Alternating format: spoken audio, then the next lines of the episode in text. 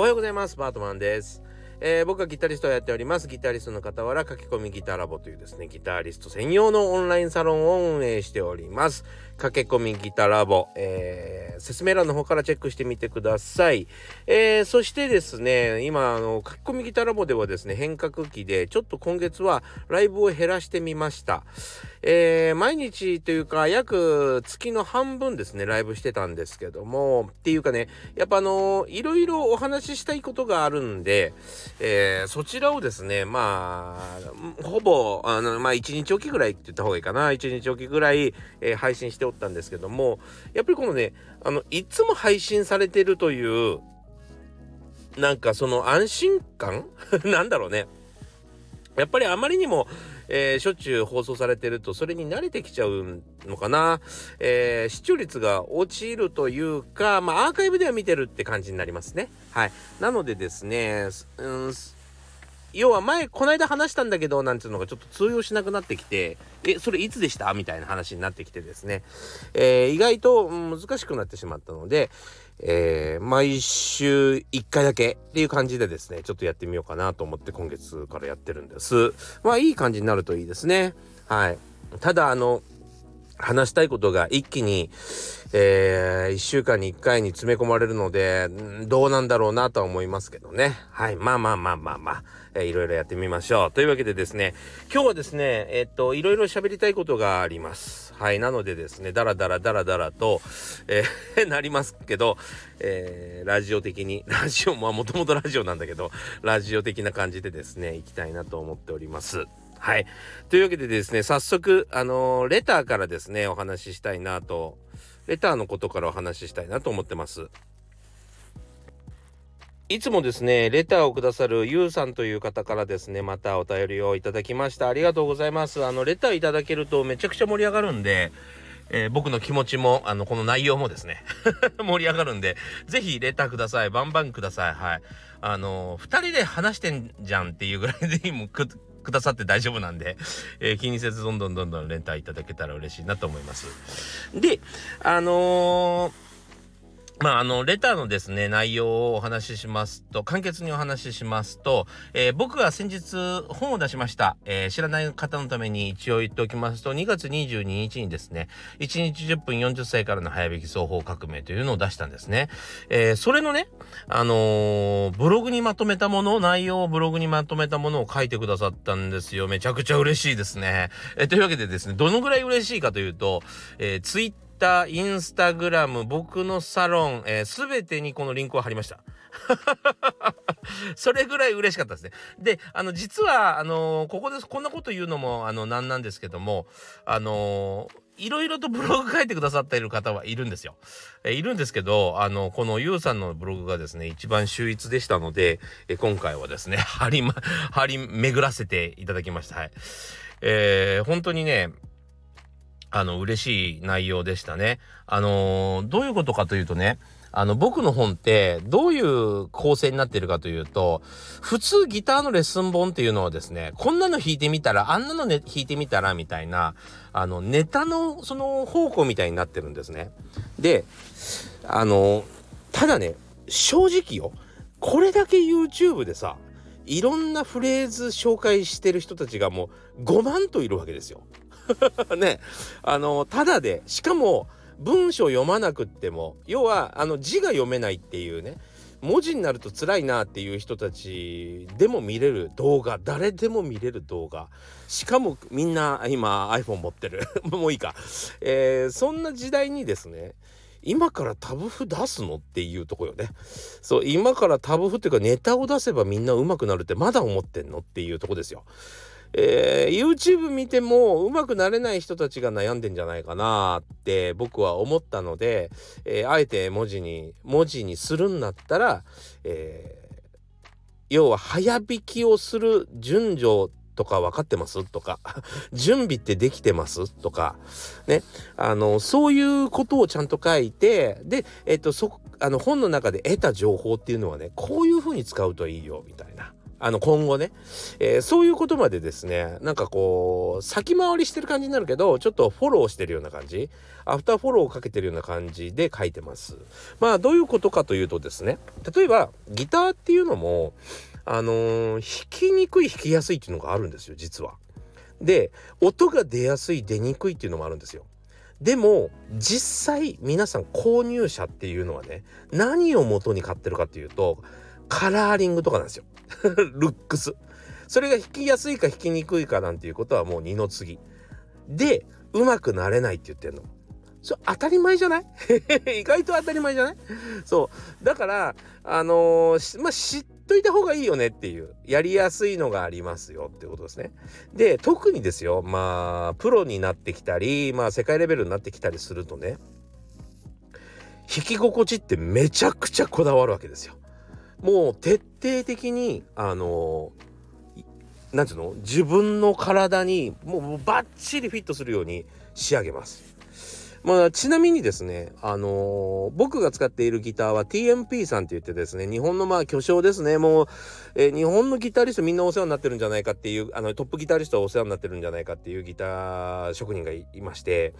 えー、その方があんまりにも素晴らしいんでですね僕もあの勇気を持って使わせていただいてるんですけどもその松下さんなんかと話してた時にねマイク・スタンっていう今トップニューヨークのトップギタリストがいるんですけど彼のギターも最終的にヤマハさんのギターなんですけどねヤマハさんから招集がかかってあのマイク・スタンが気に入らないって言ってるからどうにかしてくれっつって、えーと、と手こ入れに行ってるわけですね。っていう話があるぐらいこの話わかるかな？要はあのヤマハのギターをただ単純に気に入ってるわけじゃないわけですよ。あのテレキャスターの形していれば何でも弾けるってわけじゃないんですよ。トッププロこそちょっとのニュアンスが違うだけでこれは使えないっていう話をするってことですね。そうなんだけど意外とやっぱり初心者の方が、えっと、そこら辺はまあ知らないからラフじゃないですか。えー、この色かわいいとかこのギターかっこいいとか、えー、ボッチザロックのあのぼちちゃんがもぼちちゃんって言うんだっけ、えー、ぼちちゃんが持ってるからあのー、これでいいとかって決めるじゃないですか。それで挫折しますよね。まあ当たり前ってことなんですよ。そう。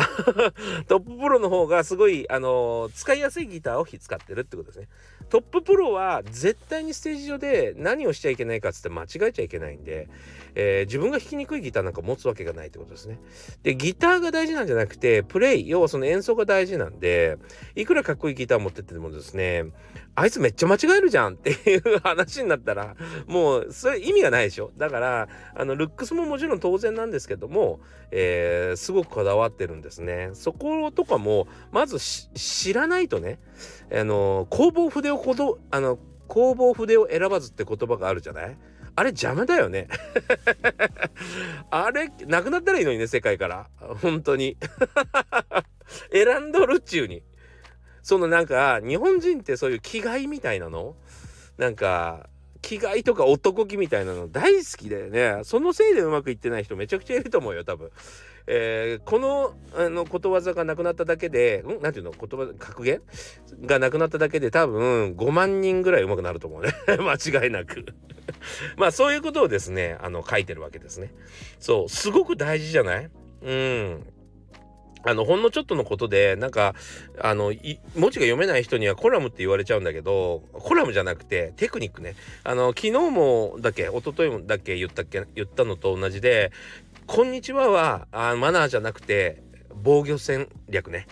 そう防衛戦略ね。そうそれと同じように、えー、あの格言を消す。その無駄な格言っていうあのなんつうのかな。現代には通用しない格言はどんどんどんどん捨てていくっていうのもすごく大事ですね。えらいこと言ってるけどね。そう。まあそんなわけでですねあのー、そういうところがすごくあの大事ですよと、えー、音楽が本当にやりたいんだったらそういうことが大事なんそういうこととかいろいろですよね。もういろんなことあるんでそれをいちいち言ってたんですよサロンでも。でもやっぱり僕もねその言ったことも忘れちゃったりするんですよ。あれそれいつ言ったっけなみたいなあ頭の中にはありますよでもねあの困ってる人それその言葉が必要な人とかを見ないと思い出さないんですよね。あと自分がその緊急事態に陥った時ですよね。なんか相手を怒らせちゃったとか、なんか、えー、自分のプロジェクトがうまくいかないっていう時には、その、えー、自分の記憶とか、うん、知識っていうのがこう呼び呼び起こされて、自分を助けてくれたりしますけどもなかなかねそうあの何、ー、て言うのかなこう相手がいない時こうやって今ラジオ喋ってる時も iPhone に向かって喋ってますけど こういう時はね何も思い出さないんですよね。そうだからあ本にしといた方がいいなっていう、えー、本の内容になってます。はい。本にはですね本当にそうだな本当に、えー、こと細かい戦略みたいなのをちょっとポップに書いてます。あの分かりやすい感じですね。そうでもその中身は実はすごくあの深いんで是非あの興味がある方はね見ていただけたらいいなと思いますしあのゆうさんもですね名著って書いてくださってるんですよ。あのありがたくいただきます。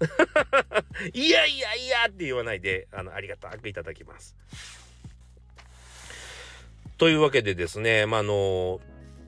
素晴らしいレビューなので素晴らしいレビューでもあるしあの本当に僕の本を正確に捉えてくださっている、えー、レビューですので是非ねあの Twitter とか Instagram から見ていただけたらいいなと。あの、ツイッターの方は、あの、固定ツイートにしてますんで、ぜひ見ていただけたら嬉しいなと思ってます。漫画描いてらっしゃるんですね。漫画も、あの、読ま、あの、見させていただきまして面白かったな。はい、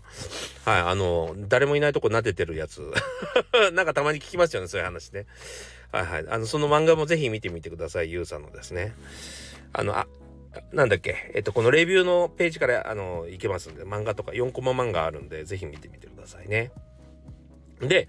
あの、島村楽器さん、本当にあれなんですね。島村楽器さんに、えっと、僕のイベント開いてくださいってなんか言ってくださったみたいで、ありがとうございます。本当に行けるんであれば行きたいですね。はい。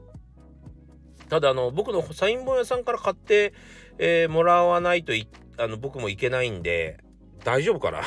僕もそういう風に言っちゃってる限りあのイベント開かれたからホイホイっていう風にはなかなか行きにくいんですけどどうなんだろう？大丈夫かな？わかんないけど。はいあの4月頃に調整してますみたいな話があるので楽しみにしてます。あの意外と島村楽器さんもですねえっと鹿児島だっけな？鹿児島とか、えー、福岡かだっけな。えっ、ー、と、はい。何件かですね、えっ、ー、と、僕の本を置いてくださってる。あ、あ、あれは山の楽器さんか。はい。置いてくださってるってことなので、えー、なんかね、えー、イベントのお誘い、あの、お待ちしております。はい。よろしくお願いいたします。はい。というわけで、えっ、ー、と、ゆうさん、えー、レターありがとうございました。えー、皆さんのレターもぜひお待ちしております。えー、今日はですね、えっと、もうあと2つぐらい話そうかな。あのー、ニラジさんっていうですね、えー、方がいるんですよ、日本には。えー、インド人の、インド人の方かな。えー、でも日本育ちっていう方がいまして、そのニラジさんをですね、あの、いわゆる音楽エンジニア、要はそのレコーディングしたりとか、それミックスしたり、えー、そのいろいろ調整したりとかですね、そういうことが得意な方なわけで、えー、自分のあのスタジオも持ってらっしゃるそれで今までやってきたアーティストはあのマイケル・ジャクソンから、えー、クリスタル・ケイさんみたいなもう日本から世界から、えー、トップスターっていうトップスターをですね、えー、20代からもうなんだったら16歳の時から大物アーティストに関わってきた、えー、まあ天才エンジニアなんですけども彼がねあの YouTube でインタビューを受けててそれがね非常に面白かったんですよ。であの、本当にね、同意だなと思ったところがたくさんありまして、そのね、あのー、ニラジさんっていうのは、あの、まあ、自分のスタ、あのー、なんていうのかな、部下というか、えー、働いてくれてるチームスタッフみたいなのがやっぱいるわけですけども、まあ、彼らには僕はティーチャーじゃないから、あのー、教えたりはしないんだと。こういう、えー、音にしてこういう機材を使ってこんな音にすればこういう風になるからみたいなそういうことはねあの正直言って経験の経験していけばいろいろ覚えていくんであのそういうことは一切教えないと。いわゆるテクニックですよね。はテクニックは教えないと、えー、そういうのは必要ないと。それを教えなきゃいけないような状態だったらそもそもその仕事は向いてないと、ね、それが何も思いつかないんだったらっていうことですよね。そうそうじゃなくて大事なのは五感だと。うん、五感で感じることがすごく大事だよということですね。五感を磨くこと。そう。確かにねそれね本当にねあの僕も同感なんですよ。だから僕の本もですねあのいろいろテクニック書いてないっていうのは正直なところです。うん、やっぱりあのね実はど これをちょっと言うかどうか今ちょっと戸惑ってるんだけどあの僕のもともとの生徒で、えー、もう彼はこの世の中世にはいないんですけども彼と話し合った時にすごくびっくりしたことがあってその彼がですねリバーブってどのぐらいかけるんですかって言ったことあるんですよ。まあ、あのわかります？リバーブって。要はね、あの、小玉みたいなもんですよ。小玉って言ったらいいかな。美術館とかに入って、あーとか、あの、空っぽの体育館に入って、あーとか言ったら響くでしょ。バーって響くでしょ。あれのことをリバーブって言うんですね。ギターのエフェクター、まあ、音楽の、えー、機材用語として言えばいいかな。はい。機材用語としてはリバーブと言うんですね。あの、はーはーはーはーって響くやつを、どのぐらいかけるんでしょうかというね、えー、質問があったんです。で、あれ？お前さ、なんかあの美術館とか行ったことない？行ったことがありません。え？ー、っつって。山の上でヤッホーって言ったことない？ありません。つって。えーっと、体育館に引いて、わーいって、わーとか言ったことない？とか言って。ありませんって言って、本当にね、あの、すごい天才肌なやつだったんだけど、天才肌すぎるのか、人生経験がめちゃくちゃ少なかったんですよ。そう。あのどっかに遊びに行くってこともない。美味しいものを食べに行くってこともない、えー、美術館で絵を見たりするの何？こうえー、なんだ？いわゆるいわゆるデザインされたものとかを、えー、眺めたこともない、えー、なんだろうな鍾乳洞の中に入ったりとかトンネルの中に入ったりとかっていうそういうのもですねないんですよ。近所にだってトンネルなかったもんって言うんですよ。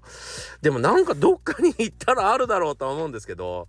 まあ確かにどこのトンネルに行けばいいかって言われたら僕もわかんないんですけどトンネルぐらい入ったことあるんじゃないかなっていう僕の感想で面白いねっつって知らないとリバーブってかけられないんだって僕は思ったんですね。そうそういうことがあるんですよ。そうだから本当にねあのー、分からない人には分からないし五感を磨こうと思ってない人ってやっぱりいるじゃないですか。あの日本から出たくないと安全なとこにいたいっていう人やっぱりいるし、えー、海に行きたくない山に行きたくない虫が嫌いとかさまざまな条件の方が先で、えー、体験体感を全然してない人ってやっぱいるんですよね。うんそうなるとですねギターとかはめちゃくちゃ難しくなるね。そう。やっぱりね、そういうことの方が結構大事なんですよ。うん。美しいものを見て美しいと言えるかどうかってめちゃくちゃ大事なことで、うん、あの、美しいとか言ってキザだなとかって俺も言われたことあるし、でも美しい以外にないんですよね。美しいものってね。そう。なので、あのー、そういうね五感を本当にうん育てるっていうのはすごく大事で、えー、怖いことをやってみるとか怖いものを見てみるも大事だし何だったらその時に感じてるその自分の感情というかその状況をですね音に直してみる。どういう音だったらうーんその状況に合うだろうみたいなのも鍛えれますよね。例えばそのなんかすごく、うん、富士の樹海の中に入っていってじゃあここにあの何か効果音をつけてみましょうって言った時にピンポンパンポーンとかじゃないよね 急にあの富士の樹海が怖くなくなるもんねでもねそういうことが思いつかないっていうやっぱり人たちがいるんですよ。うん、で確かにあのそうだな。自分の好きなバンドなんだろうな。最近で言うと日本に来たのはメガですとかね、えー、まあいろんなアーティストのモノネオンとかいろいろいますけども、えー、モノネオンっていうねベーシスト面白いんですよ。あのこの間ブルーノートに来てたんですけどね。もうすご腕ベーシストなんですけどえー、っと彼のエフェクターはですねへの音が出る。への音が出るエフェクター持ってて。それをあのただ踏んでブルッブーブーブーブーってやるだけっていうね。何が面白いねんっていうあのとかやってるんですね。そうそう。みたいな感じでですねなんかこう自分の好きなアーティストまあそうだな。まあ何でもいいですよ本当に、えー、僕らの世代から言うともうボーイとかグレイとか、えー、今さっき言ったメガデスとかねガンズローゼスとかいろんなバンドいますけどああの人たちみたいになりたいっていうのはやっぱりウルトラマンになりたいとか仮面ライダーになりたいのと全く一緒なんですね。そうまあある意味中二病って感じですよね。でそれはそれできっかけとしてはいいんですけどやっぱし自分にできることって自分しか分かんないですよ。うん、自分の人生で自分しか歩めないんですよ。誰かの背中を追っかけて、えー、例えば仮面ライダーの格好したりウルトラマンの格好したところでですね、えー、みんなの目からはあなたはウルトラマンじゃないっていう風にしか見えないんですね。そうなので大事なのは、うん、どこかのタイミングで、えっと、自分が皆さんに対してお客さんに対して、え何が提供できるか何を提供できしたら喜ばれるのかっていうことに、えっと、注目しなければいけません。そうやっぱりグレーになりたかったからっつってグレーのモノマネをしたところでグレーじゃないからお客さんは喜ばないわけですよ。顔も背格好も違うし年齢も違うかもしれない。ね喋り方も何もかも違うのにグレーの格好グレーの衣装着てグレーの髪型してもやっぱりダメなわけですね。そうだから自分と向き合う時間っていうのがこの、うん、まあエンターテインメントに限らず僕はその普通の仕事もこれ大事だと思います。はい。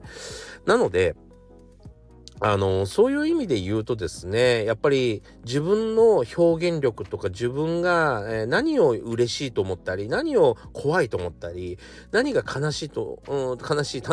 楽しいとかってね思ったかっていうのを、うん、やっぱり蓄積しとかなければいけない。そうこういう顔をしてると相手が嫌がるよなとかっていうのが想像できなくなるんですよ。そんな感じって言ったらわかるかな。うん。あの、あの時にあの人、あの時に友達がこんな顔したから私嫌だったな、だから他人はしないでおこうみたいなところが自分の、えー、できる行動の一番最初なんですよね。自分らしさを見つける行動の最初のところなんですよ。そう。だから様々な体験をしていないとなかなか育たないんですよねその部分が。でその部分を使ってですね、えー、その部分を持っていればと言ったらいいか。その部分を持っていればあとは技術はあのやってるうちに必ずまあ好きで見てればさ、えー、YouTube 見たり、えー、Instagram 見てたらもうギター弾いてる人なんて山ほどいるわけだし、えー、トップスターなんて山ほどいるんだから聞きゃわかるし、うん、技術っていうのはある程度追いついてくるんですけども僕も本出してるしねそれ読んでもらったらもいいし。でもやっぱりそのね五感がとあのー、整ってない人は難しいですね。五感を整えるところが欠落してる人はなかなかどうにもなりませんね。これはもうそっからやってくださいって話になっちゃう。そう。ねあのだからそのニラジさんっていうのがすごくいいこと言うなと思って今日はね YouTube 見てました。あのニラジさんの YouTube のリンクも貼っておきましょうね。はい。えー、ぜひ見てみてください。面白い面白いなと思いました。何歳からでも早弾きはできる。早弾きを諦めた大人ギタリストに夢を達成させた革命的な方法を詰め込んだ一冊がヤマハから発売プロギタリストであり3.5万人 YouTuber 末松和人の1日10分40歳からの早弾き双方革命購入は Amazon 全国の書店にてさあ、今日の最後の、えー、お話はですね、って言いたいところだったんですけども、えー、なんと収録時間がですね、23分を超えております。はい。えー ちょっと話しすぎましたね。えー、というわけでですね、なんかいろんな話を混ぜこぜにしてしまうと皆さんの記憶にも残らないし、えー、時間ばかり奪ってしまうので、今日はですね、えこの辺で終わりたいなと思っております。えこれからもですね、音楽を通じて皆さんと、音楽ってやっぱりね、あの、すごくこう、なんていうの、どんな人でも理解し合えるものなので、え非常にこう、共感しやすいんですね、お互いね。えなのでですね、その音楽をを通していろんなことをですね、お話でできたらいいなと思ってますし、そのためには本もね、えー、サロンも、えー、頑張っていきたいなと思っておりますで、皆さん、あの、応援どうぞよろしくお願いいたします。えー、というわけで今日もご視聴ありがとうございました。え良い週末をお送りください。えそれでは、また。